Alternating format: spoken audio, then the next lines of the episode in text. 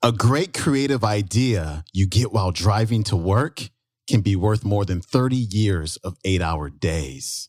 And that is the quote of the day.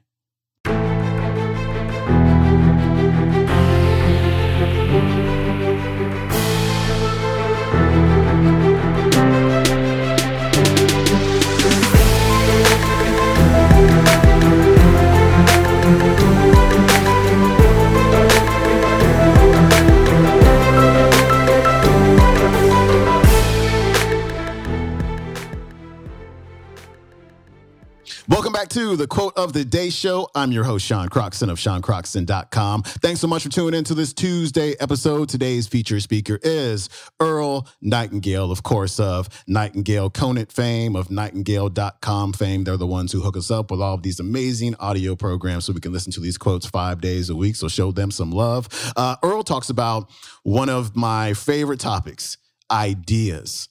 I am just fascinated with ideas. The fact that you can originate an idea in your brain and then you can create it and bring it into physical form. Everything is an idea. The desk that I'm talking at right now is an idea. It's a standing desk. So somebody one day was sitting down and was like, you know what? I'm tired of sitting down. I'm going to build myself a standing desk. And somebody probably said to him or her, that's dumb. Who wants to stand up while they work? Everybody wants to sit down. And somebody created this desk and now people use them. There's all kind of different desks. You know, there's computers that came out of somebody's brain. The microphone that I'm using came out of somebody's brain. Everything is an idea. And all you have to do is just have that idea. The idea just has to be sparked in your mind and then you have to take action on it. How many times have you been in uh, a store or you've been watching TV and you saw a product and you were like, oh my gosh, that was my idea. I came up with that. But the only difference is that you did not take action on it. You want to take action. You know, it's a trip. There is another podcast that has been going for several years now. It's a daily podcast, and the host asks his guests the same five questions for every show. The same five questions. That's it. And literally, this is a seven figure business. Five questions made into a podcast. People listen to it. He sells advertising on the front end, and he has a couple programs that, that he can sell through it as well. And he makes seven figures a year with this idea. And so I love today's quote A great creative idea you get while driving to work can be worth more than 30 years of eight hour days. That is so real. It only takes one idea. And so let me stop bumping my gums Here's Earl Nightingale. Becoming more creative as a person is one of the most valuable things we can do. It will add profits to our business, to us personally, and it will richly enhance our lives for the rest of our lives. The creative person is as happy and as busy at 89 as he or she is at 39, and the creative speaker is a joy to listen to. When he speaks, others will often say, why didn't I think of that? The important thing for all of us to remember is that we're all creative. It's as natural in children as breathing, as running and playing.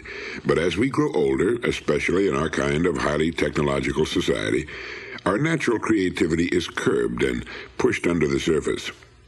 Ours is a pragmatic society, and we tend to forget that everything we use, everything we enjoy that's been produced by man, was once the creative inspiration of a single human being. Imagination is, quite literally, everything. And the more we can do to keep our imaginations alive and our creative quotients high, the more interesting our lives will be and the more interesting we'll be as persons.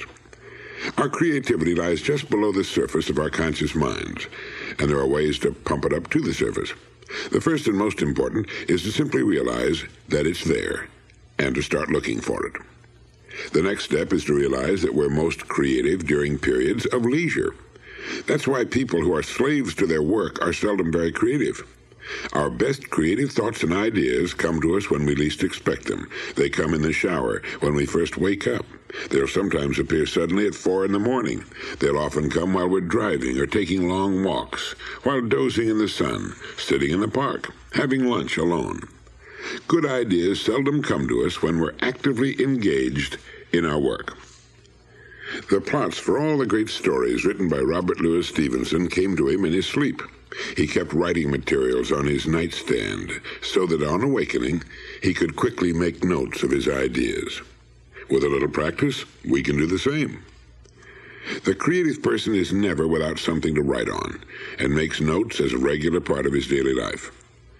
I use an electronic secretary in my car. Not long ago, I had to make a 200 mile round trip drive, and I filled an entire cassette with ideas that came to me as I drove along. Quite often, your best ideas, as you probably know, will come while you're covered with soap in the shower. When they do come, simply walk out, dry your hands, and make a note of it. Ideas are like slippery fish.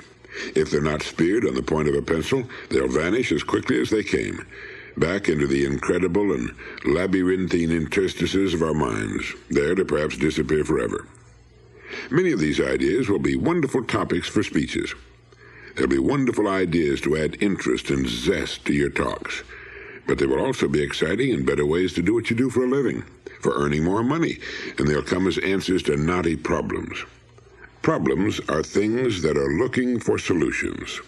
Educating ourselves to become more creative is the best way I know to solve them.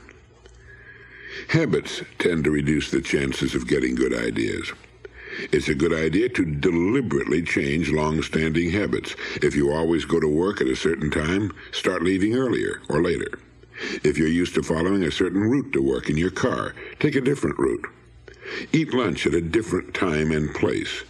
Try eating by yourself once in a while with your paper and pencil handy to jot down any good ideas that come along. With practice, anyone can become wonderfully creative. Look for creative opportunities hiding in everyday situations. Not long ago in Fort Lauderdale, where I live, there was quite a storm. High winds and rain, and during the night, the dinghy that was tied to my dock got loose somehow and drifted away. We found it several days later. A friend had seen it floating aimlessly, and he'd rescued it for us. The next day, lying by the pool, a wonderful idea came to me. A series of children's stories about a little dinghy that gets blown far to sea in a storm. Then, talking with my 11 year old son about it, we came up with more than 20 ideas for stories. The dinghy's name is Rinky Dink, and we had it lost in the Sargasso Sea, in the South Pacific, in the Bahamas, at the South Pole. A whole series of children's stories I'm now working on in my spare time, all because of a storm and a lost dinghy. Lurking in every problem, there is a corresponding opportunity. Forming the habit of thinking creatively about problems instead of simply worrying about them can have wonderful and quite profitable results. Creativity is in itself a wonderful subject for a whole series of speeches. How, for example, many of the world's greatest ideas and solutions to problems came to people during moments of leisure. Newton saw the apple fall while resting, and that triggered his discoveries. All happened during a quiet afternoon. Einstein got the theory of relativity while recuperating from a cold in bed. And you and I can get our ideas, the most interesting and profitable of our lives, during otherwise unproductive times. A great creative idea you get while driving to work can be worth more than 30 years of eight hour days.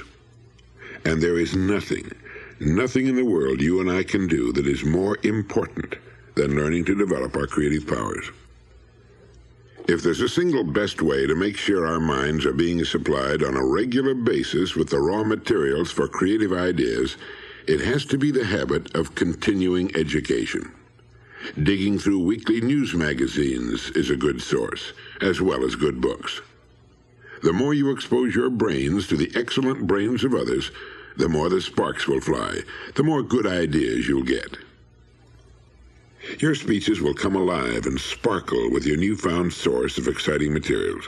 They'll crackle and send off sparks. But more than that, your new creative attitude will enhance every facet of your life, your personal, business, and professional life. And you'll be learning a way to keep interest and charm in your life for all the years of your life. You know, the late Pearl Buck, the great Nobel Prize winning author, reported that she learned more between the ages of 60 and 70 than she had at any previous period of her life. Her life was a daily adventure. She lived creatively. And you and I and our children can do the same. Start today to look for and write down the ideas that come to you. It may be slow at first. It's like trying to remember your dreams. It takes practice. But it's there, and you can find it with a little daily practice. you gotta love Earl Nightingale. He was like one of the OGs of the personal development space. And if you don't know what an OG is, look it up. But the personal development space would not be what it is without Earl Nightingale. And the company that he started, Nightingale Conant, is still going strong. So show them some love, like their Facebook page, head on over to their website as well at nightingale.com and learn more about what they have going on. Because, like I always say, without Nightingale Conant, we would not have this podcast. Today's clip comes from Earl's audio program, Communicate What You Want. That's available on audible.com. So scoop that one up, and I will see you tomorrow for our Wednesday episode of The Quote of the Day.